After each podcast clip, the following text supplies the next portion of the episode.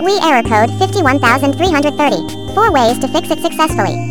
How frustrating is it if Wii error code 51330 happens when you are in the middle of an online game? That's when you have to find a way to fix the problem of Wii won't connect to Wi-Fi.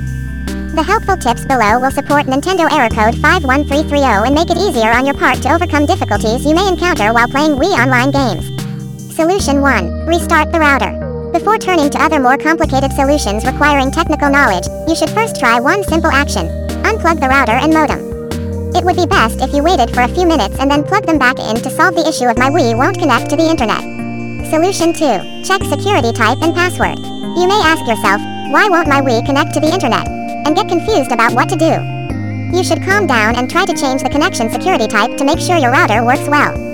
Furthermore, it's advisable to carefully check the security key so that you won't enter the wrong passcode. Both the wireless password and the security types need to be entered correctly to ensure the right Wii settings. Solution 3. Compatible mode with the Wii console. The console only works with certain kinds of wireless formats. Thus, if your router uses a different mode, it is easy to understand why Wii error code 51330 happens.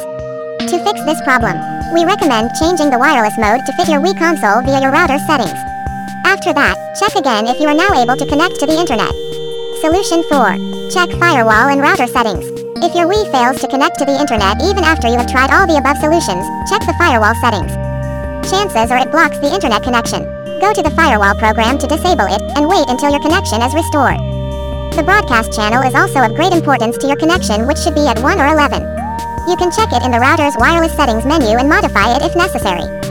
I hope that this article will provide you with some useful ways to fix the Wii error code 51330. Some router faults happen frequently, that's when our solutions will be of great help.